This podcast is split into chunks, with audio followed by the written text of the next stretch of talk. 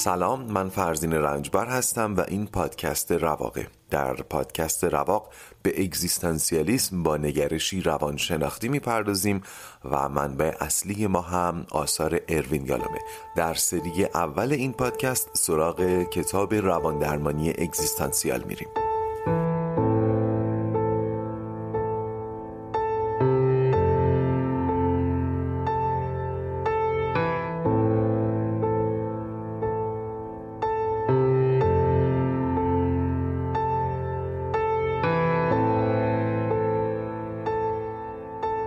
خوش اومدین به اپیزود نهم از پادکست رواق. در اپیزود قبل به رگه های نگرش اگزیستانسیال در ادیان و اسطوره پرداختیم و اپیزود هشتم از روی کتاب هم نگاشته و خوانده نشده بود. خواستم باز اینو تاکید کنم. قرار شد یه سرکی هم به ادبیات بکشیم ولی بعد به نظرم اومد که یه اپیزود رو در آینده بهش اختصاص بدم. زمانی که بحث بیشتر قرار سمت راه چاره بره. فعلا هنوز می‌خوام بترسونمتون ولی دلم نمیاد. بخشای از یکی از ترانه های حسین صفا که چند روز ذهنم درگیرشه اونو باهاتون در میان نذارم. ترانه ابراهیم که محسن چاوشی هم اونو خونده. قبلش بگم زمانی که بخوام اپیزود ادبی رو کار کنم احتمالا 80 درصد اپیزود به خیام اختصاص داره. خیام پیغمبر اگزیستانسیاله. حالا بریم سراغ شعر ابراهیم. با همش کاری ندارم. اولش چی میگه؟ چه حکمتی است در این مردن در عاشقانه ترین مردن. و مغز را به فضا بردن و گریه را به خلا بردن. چه حکمتی است که در آغاز نگاه من سرانجام اینجا چه حکمتی است که در آغاز نگاه من به سرانجام است؟ اگر از اول رواق رو شنیده باشین این براتون باید معنی داشته باشه. کسی که حتی در آغاز اینجا اشاره نمی‌کنه آغاز چی پس منظور تمام آغاز هاست. نگاه من به سرانجام است. این یعنی مرگندیشی ترس پایان ترس از پایان هر چیزی پایانی که برای ما حکم خورد مرگ داره. ادامه شعر رو هم میشه تحلیل اگزیستانسیال کرد ولی خیلی مشتاقم برسیم به اونجا که به خیام اشاره می‌کنه. گفتم پیغمبر اگزیستانسیالیسم. بگو ستاره دردانه در انزوای رسد خانه کوز شکست آن روز که با گذشتن نهصد سال هنوز حلقه دستانش به دور گردن خیام است. هنوز حلقه دستانش به دور گردن خیام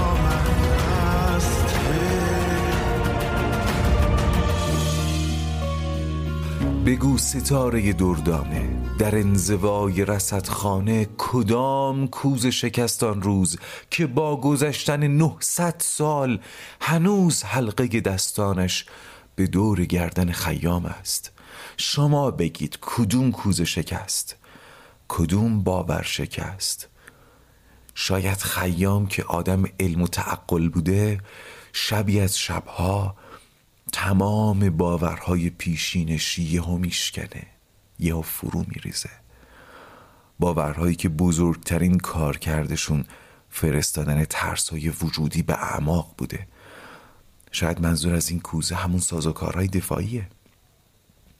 اینکه ما در این دنیا تنهاییم و آزاد و این دنیای پوچ با مرگ به پایان می‌رسه.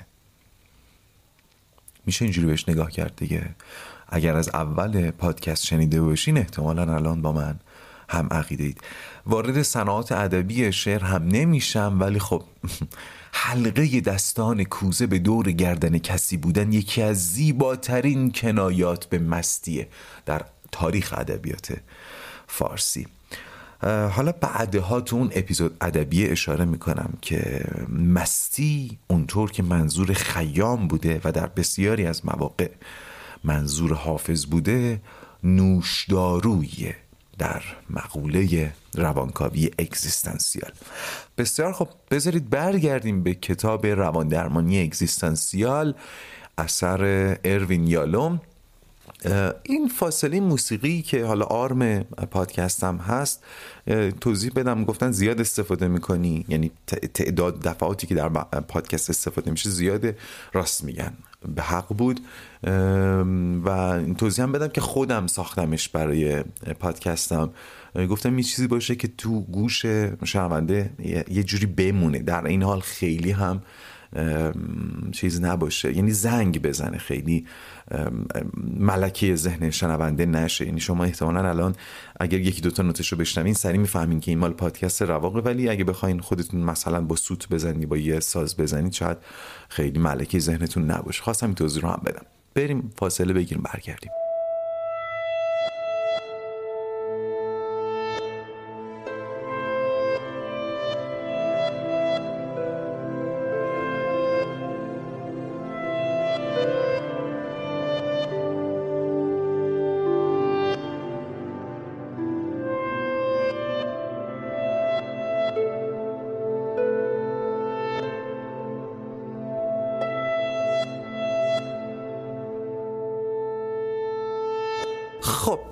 اپیزود هشتم که هیچی. در اپیزود هفتم به دو تا سازوکار دفاعی مبتنی بر انکار اشاره کردم. چیا بودن؟ خود استثناء پنداری و ایمان به حامی غیبی. یه نوع سازوکار دفاعی دیگه هم هست که باز بر پایه انکار ساخته شده و میشه گفت فرزند خود استثناء پنداریه و یه جورایی خیلی پیچیده است. پیچیدگیش هم از اینجا میاد که لباس اگزیستانسیالیسم تنش می‌کنه. و در نظر بیشتر مردم کسانی که این ساز و کار رو به کار می‌برن اتفاقا خیلی آدمای قابل احترامی هستن. به کمک فضای مجازی و اینا هم ظهور و بروز این شخصیت ها و این ساز و کار داره مدام بیشتر میشه. بذارید خیلی راحت اونطوری که خود یالوم میگه اسمشو بذاریم سازوکار قهرمان اجباری. قهرمان اجباری حتی ممکنه در نظر کسی که اگزیستانسیالیسم رو می‌شناسه هم قابل احترام به نظر بیاد. چون گفتم دیگه بیشتر مواقع شعارهایی میده که با مبانی اگزیستانسیالیسم سازگاره. بذارید قهرمان اجباری رو با مثالی که خود یالوم آورده شروع کنم ولی انواع دیگرش رو خودم بهش رسیدم اونو رو هم بهتون میگم. یالوم از یه نویسنده قدیمی یونانی یاد می‌کنه و زندگی نامه که خودش درباره خودش نوشته. اسمش اسم این نویسنده سخت اصلا لازم هم نیست بدونید. تو این کتاب نویسنده برای شرح خلقیات و خصوصیات خودش خیلی گندگویی می‌کنه. مثلا تو این مایه ها که من زندگی رو به تمامی زیستم یه قلعه سوخته از زندگی برای مرگ باقی می‌ذارم. یعنی وقتی مرگ سراغم بیاد چیزی از زندگی باقی نمونده که بخواد اون رو به زور از من بگیره. خیلی هم حال کردم برای هرچی هم داشتم جنگیدم با ترسام هم جنگیدم. یه روزم اگه خواستم بمیرم به کشیش میگم که آقا خودتو زحمت نده تو و خدای تو چیزی ندارید که بخواید به من اضافه کنین. می‌بینین حرفا حرفای اگزیستانسیاله. اینکه رحمت خدای حمایتگر رو پس می‌زنه نمیخوادش. اینکه با ترساش جنگیده خلاص این قهرمان بازی. ولی این روش و منش از یک شرط اساسی اگزیستانسیالیسم خالیه اون شرط که یکی از مهمترین مفاهیم روانکاوی اگزیستانسیال هم هست چیه؟ یه جوری می‌پرسم انگار قبلا گفتم پذیرش یه نکته قبلا هم اشاره کردم که اصطلاحاتی که در این پادکست و در این کتاب استفاده میشه عمدتا ما یک تصور و یک معنای پیشینی ازشون داریم. مثلا ترس مرگ. مثلا قبل از این هم ما می‌دونستیم ترس از مرگ چیه. ولی در این پادکست و در این کتاب منظور مثلا اون ترسی نیست که موقع حمله خرس سراغمون میاد. ما من تا الان هشت اپیزود ساختم که بگم ترس از مرگ در اگزیستانسیالیسم یا راحتتر بگم ترس مرگ اگزیستانسیال چیه؟ یا وقتی میگیم ترس از تنهایی منظورمون این نیست که از تنها موندن میترسیم. قبل از این ترس از تنهایی برای ما معنی داشت. می‌گفتیم ترس از تنهایی. من نمی‌خوام تنها باشم. ولی توی این پادکست ترس از تنهایی اگزیستانسیال منظور یک اضطراب ناخودآگاهی که با علم به تنهایی مطلق تمام ابنای بشر در وجود ما میخزه. در ساحت ناخداگاه ماجرای اون دختر رو یادتون بیاد؟ وقتی فهمید خانوادهش به اشتباه فکر می‌کردن دخترشون چند ماه دیگه بیشتر زنده نیست و متوجه شد که زندگی خانوادهش همچنان ادامه داره حتی وقتی دختر دلبندشون به زودی قرار بمیره در واقع فهمید دنیا بدون اون هیچ گزندی نمی‌بینه. پس ما چقدر تنهاییم و این چقدر استراب آوره منظور از ترس تنهایی در پادکست رواق اینه. حالا می‌خوام بگم این پذیرش هم که من اینجا میگم یکم با اون پذیرشی که توی سخنرانی ها و کتاب های انگیزشی باش مواجه میشیم فرق می‌کنه. هرچند این یه دونه حالا اشتراکات زیادی هم داره. برگردیم به اون نویسنده. توی رجسخونی های اون نویسنده رد پای پذیرش دیده نمیشه. انگار پشت این اولدروم پولدروما داره یه چیزی رو مخفی می‌کنه. چی و ترسای وجودی رو. نمونه های خرد این قهرمان های اجباری رو ما زیاد دور برامون می‌بینیم. مثلا کسی که میره کنکور میده حالا مثلا کنکور ارشد حالا موقع هم کنکور کارشناسی هم همینطور بود. داشتیم از اینجور آدم ها. بعد میان, میان به همه میگن که من اصلا کنکور واسه واقعتش مهم قبول ندارم اصلا این روش تحصیلات تکمیلی رو. قبولم بشم اصلا معلوم نیست برم دنبالش. این رجز می‌خونه. ولی پشتش ما می‌دونستیم که این میترسه قبول نشه. داره برای اون روز موعود رجز خونی می‌کنه. یا مثلا یه کارمند رو در نظر بگیرین که بو برده که خطر اخراج تهدیدش می‌کنه. بعد زودتر از اینکه این اتفاق بیفته میاد به همکارش چی میگه؟ ببین اینجا دارن بیگاری می‌کشن از من. این آرزوم منو اخراج کنن. بعد میرم به رئیسم میگم ببین منتظر امروز بودم.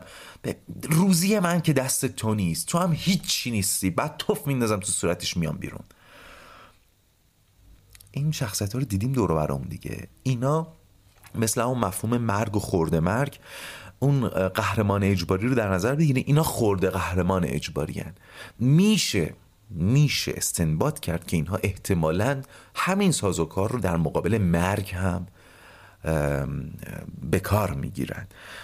به ظاهر شاید وقتی یک نفر در سازوکار قهرمان اجباری قرار می‌گیره بهتر از اونی باشه که ترسش رو بروز میده. مثلا یک کارمند دیگر رو در نظر بگیرین که بو برده قرار اخراج بشه. بعد میاد به همکارش میگه اگه منو اخراج کنن من بدبخت میشم. من نون زن بچه‌مو کی بده؟ من فلانم من بیچارم. شاید در نظر اول اون قهرمان اجباریه حداقل قدم قابل احترام تری به نظر بیاد. ولی ما اصلا اینجا دنبال احترام نیستیم. ما می‌خوایم ببینیم در ساحت ناخداگاهمون چی داره میگذره. و به شما میگم واقعیت اینه که هر دو به یک اندازه از اخراج میترسن اون دوتا کارمند. موضوع براتون روشن شد؟ پذیرش در هر دوتا اتفاق نیفتاده. اینکه ما ممکنه امروز اینجا کار کنیم ولی فردا به وجودمون نیاز نباشه. حالا که داریم کار می‌کنیم خوب کار کنیم از زندگی لذت ببریم. همین رو تسری میشه داد به مرگ. البته پذیرش اگزیستانسیال از اون مفاهیمیه که به تدریج براتون جا میافته. عجله نکنید. این نکته بگم من اصلا انتظار ندارم که الان اگر در این اپیزود اولین باره که من دارم راجع به پذیرش صحبت می‌کنم شما مثلا پذیرش رو سریع یاد بگیرین بیاین مثلا کامنت بذارین که وای پذیرش که توضیح دادی. من زندگیم رو زیر و رو شد چقدر خوب فهمیدم که مشکل زندگیم چی بود. اصلا اینا, اینا که خودفریبیه. مثلا انتظار ند... مثلا انتظار ندارم تا اینجا خیلی متوجه شده باشن مخاطبا که من دارم چی میگم. سی چهل درصد من خودم هم خیلی نمی‌تونم ادعا کنم که مفاهیم اگزیستانسیال رو کامل فهمیدم. مفاهیم مفاهیم نسبتا سقیلیه حالا جلوتر اشاره می‌کنم که این اظهار شف کردن ها و این اظهار اتش کردن ها خودش ممکنه یک سازوکار دفاعی دیگه باشه. حالا جلوتر بشد بهش برسیم.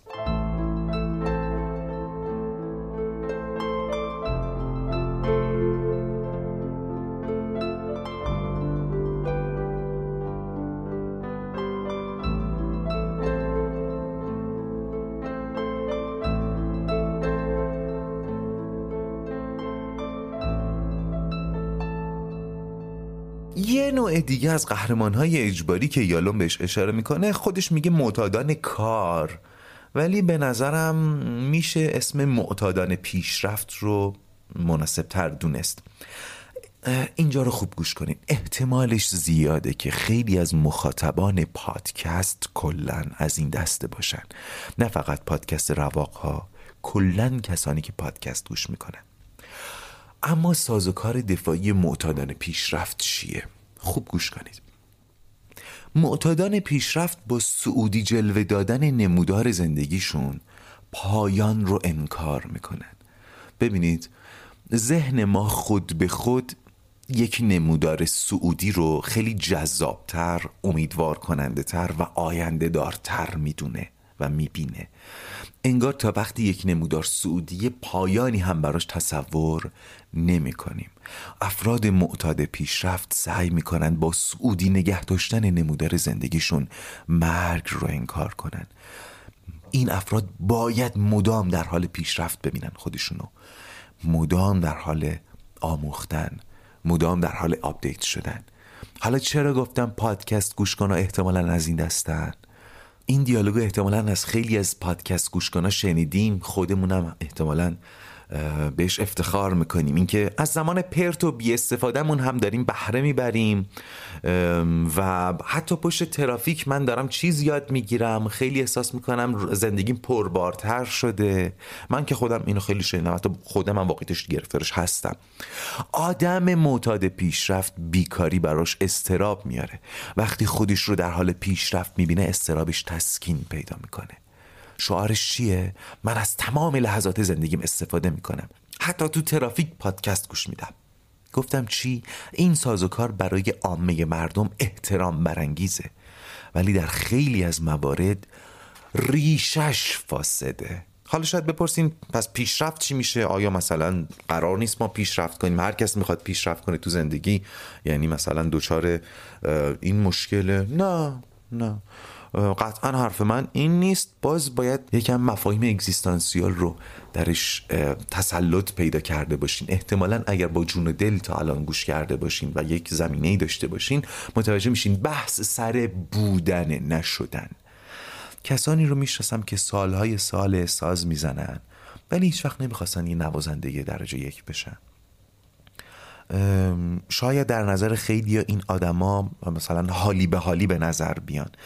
بعد در مقابلش کسانی هستن که روزی ده ساعت و بیشتر ساز می‌زنن تا همیشه پیشرفت کنن و نهایتا به یک موزیسین درجه یک تبدیل بشن. ولی وقتی پای لذت بردن از موسیقی وسط بیاد هر دوتاشون به یه اندازه از موسیقی لذت بردن. تازه شاید اونی که دلی می نوازه بیشتر. هر دوتاشون در ساحت بودن موزیسینن. ولی یکی در ساحت شدن داره عرق میریزه و اون یکی در ساحت بودن داره لذت می‌بره. بزنین حالا فعلا وارد این مقوله خیلی نشیم. فعلا در تعریف مبانی و تعاریف و اینها قرار سیر بکنیم. شاید اصلا کار من راهکار دادن هم نباشه ها.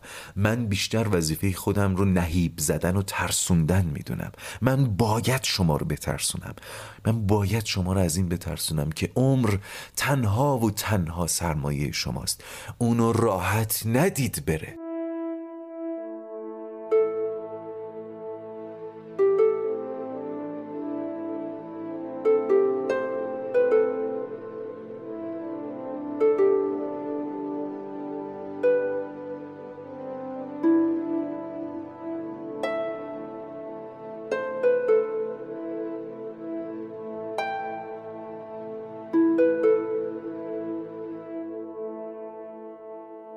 اینجا پادکست رواق اپیزود نهم رو دارید میشنوید.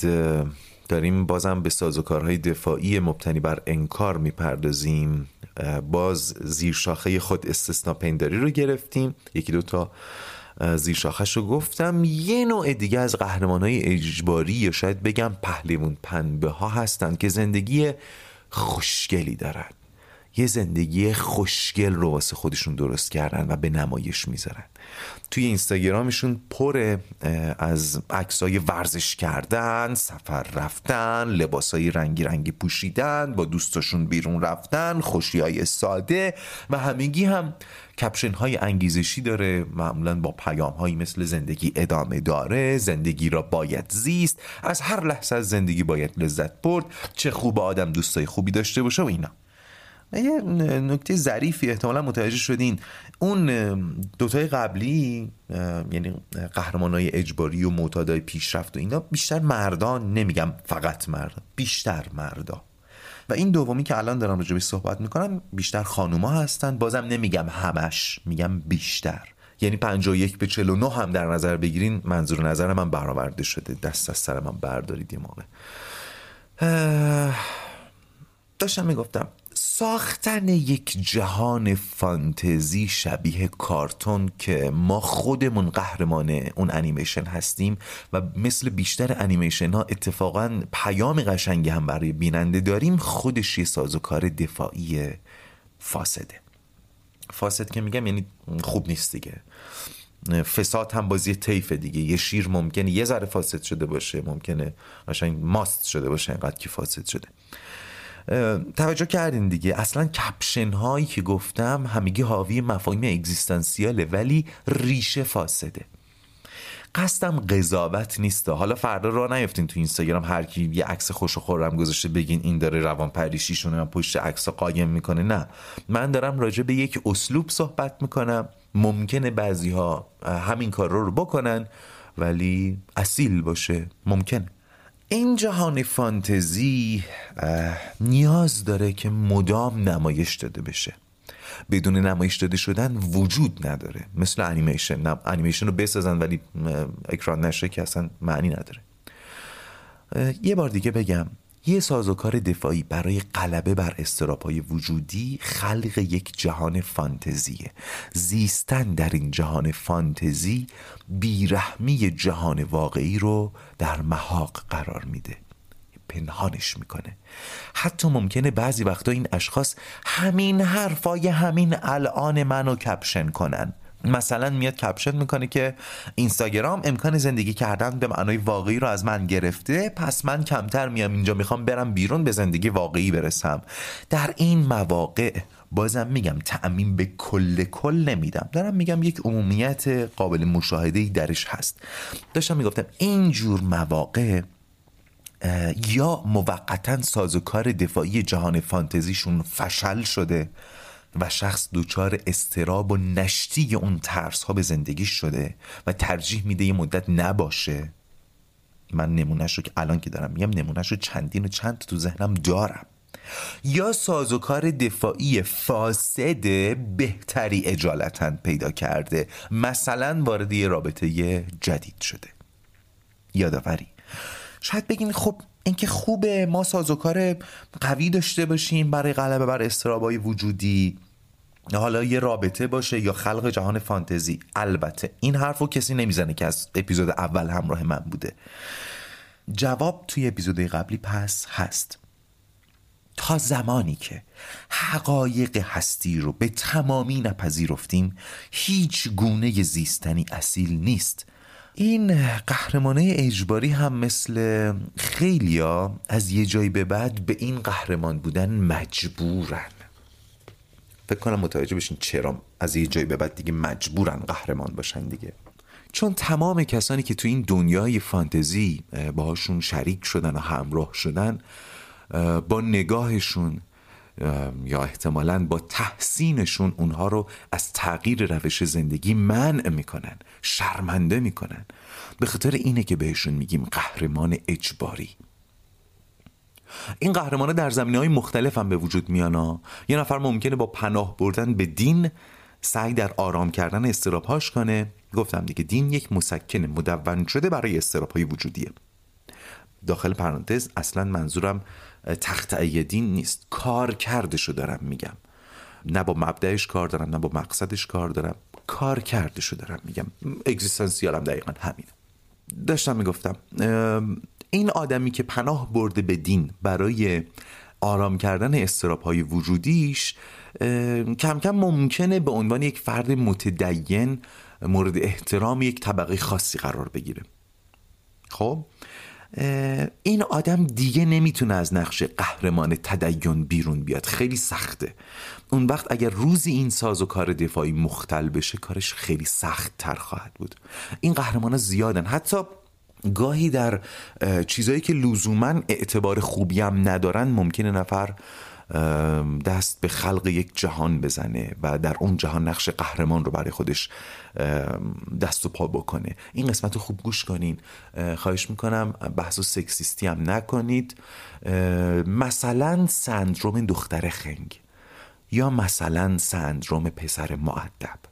حالا این پسر معدب یکم طولانیه شاید براتون خیلی هم آشنا نباشه ولی دختر خنگ که توی توییتر هم خیلی معروفه حالا باش مزاح می‌کنن. این هم یه, یه جور سازوکار دفاعیه.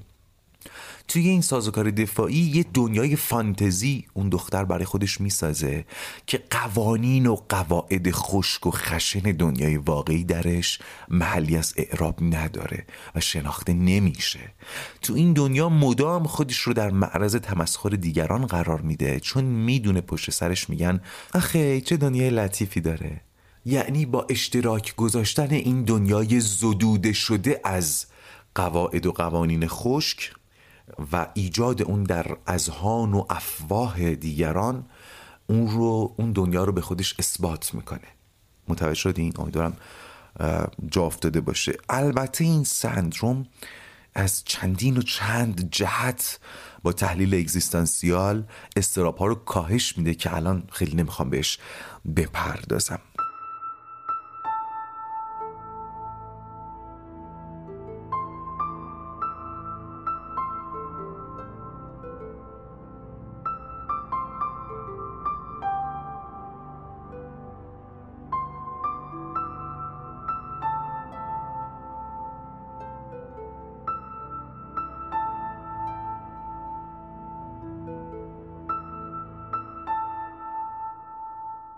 یالوم در ادامه این بخش چند تا دیگه از مظاهر و بروزهای بیرونی اون دوتا سازوکار دفاعی مبتنی بر انکار رو میاره. یعنی خود استثناپنداری و ایمان به حامی غیبی. خود استثناپنداری کدوم بود؟ اینکه اگر جنگ بشه این منم که کنار جنازه ها و خونه های خراب شده وامیستم میگم وای وای وای. اصلا تصوری از این ندارم که منم مثل ممکنه مثل تیکه گوش افتاده باشم رو پاراجورا بعد یه نفر بالا سرم رد بشه. این یعنی خود استثنا پنداری. خود استثنا پنداری گاهی تبدیل به خودشیفتگی میشه. بازم باید تاکید کنم که این خودشیفتگی هم منظور خودشیفتگی اگزیستانسیاله. منظور اون نیست که یه نفر اگه خیلی از خودش تعریف بکنه یعنی خودشیفته است. اینجا مثلا اگر موقع دیدن فیلم های خانوادگی چشمتون همش دنبال خودتون میدوه اگه هر عکس دستی جمعی می‌گیرید سری میگید ببینم خودم و اگه زشت باشه اصرار می‌کنین پاکش بکنه. اگه فکر می‌کنین جایی که کار می‌کنین قدرتون رو نمی‌دونن خانواده قدرتون رو نمی‌دونن و هی اینو به همه میگین اینا نشانه های خودشیفتگی اگزیستانسیاله که فکر کنم شامل هممون میشه. یالا توضیح زیادی راجع به کارکرد خودشیفتگی در کاهش استراب وجودی نمیده. نمیگه خودشیفتگی چطوری استراب وجودی رو کاهش میده. به خاطر من احساس می‌کنم شاید منظورش اینه که این خودشیفتگی نشانه بارز خود استثنا پنداریه یا عوارض خود استثنا پنداریه یا نشانشه یا عوارضشه. در اپیزود دوم اشاره کرده بودم که سلطگری و پرخاش هم از نشانه های وجود استراب های وجودی می‌تونه باشه. یادتونه؟ اینجا هم باز یالون بهش اشاره می‌کنه. یه بار از آخر به اول بهش نگاه کنیم. کسی که سلطجو و پرخاشگره یعنی از موضع بالا به دیگران نگاه می‌کنه. این به خاطر چیه؟ به خاطر اینکه خودش رو تافته جدا بافته می‌دونه. خود استثناء پنداری درش غالبه. خود استثناء پنداری چیه؟ یه سازوکار دفاعی برای غلبه بر استراب های وجودی یالان به یه تحقیق اشاره می‌کنه که نتایج اون تحقیق میگه کسانی که مشاغلی دارند که با مرگ سر و کار داره در ساحت خداگاه در ساحت خداگاه ترس کمتری از مرگ دارن. مثل پزشکا مثل نظامیا مثل کیشیشا. ولی در ساحت ناخداگاه استراپای وجودیشون بیشتره. و این صحبت این گمان رو تقویت می‌کنه که بابا اصلا شاید چون استراب وجودی بیشتری داشتن سراغ این مشاقل اومدن. یعنی قایم شدن در لانه گرگ. یعنی از ترس گرگ بریم تو لونه گرگ قایم شیم. اگه با این مثال آشنا باشین می‌فهمی منظورم چیه. یالا میگه این کار یه جوری قلدری کردن برای مرگه که با همون سلطگری و پرخاشگری هم میشه مرتبط دونستش. میگه حتی وقتی کسی با سلطگری و پرخاش که ناشی از خود استثناپنداریه کسی رو تحقیر می‌کنه یا بهش آسیب می‌زنه یا حتی میکشتش یه جوری داره برای استراب های وجودی خودش شاخشونه می‌کشه. این قسمت شاید براتون خیلی ملموس نباشه زیادم مهم نیست ولی بدونید که همین چیزی که الان گفتم یکی از ستونهای تاریخ عظیم دیکتاتوری در سرنوشت بشره.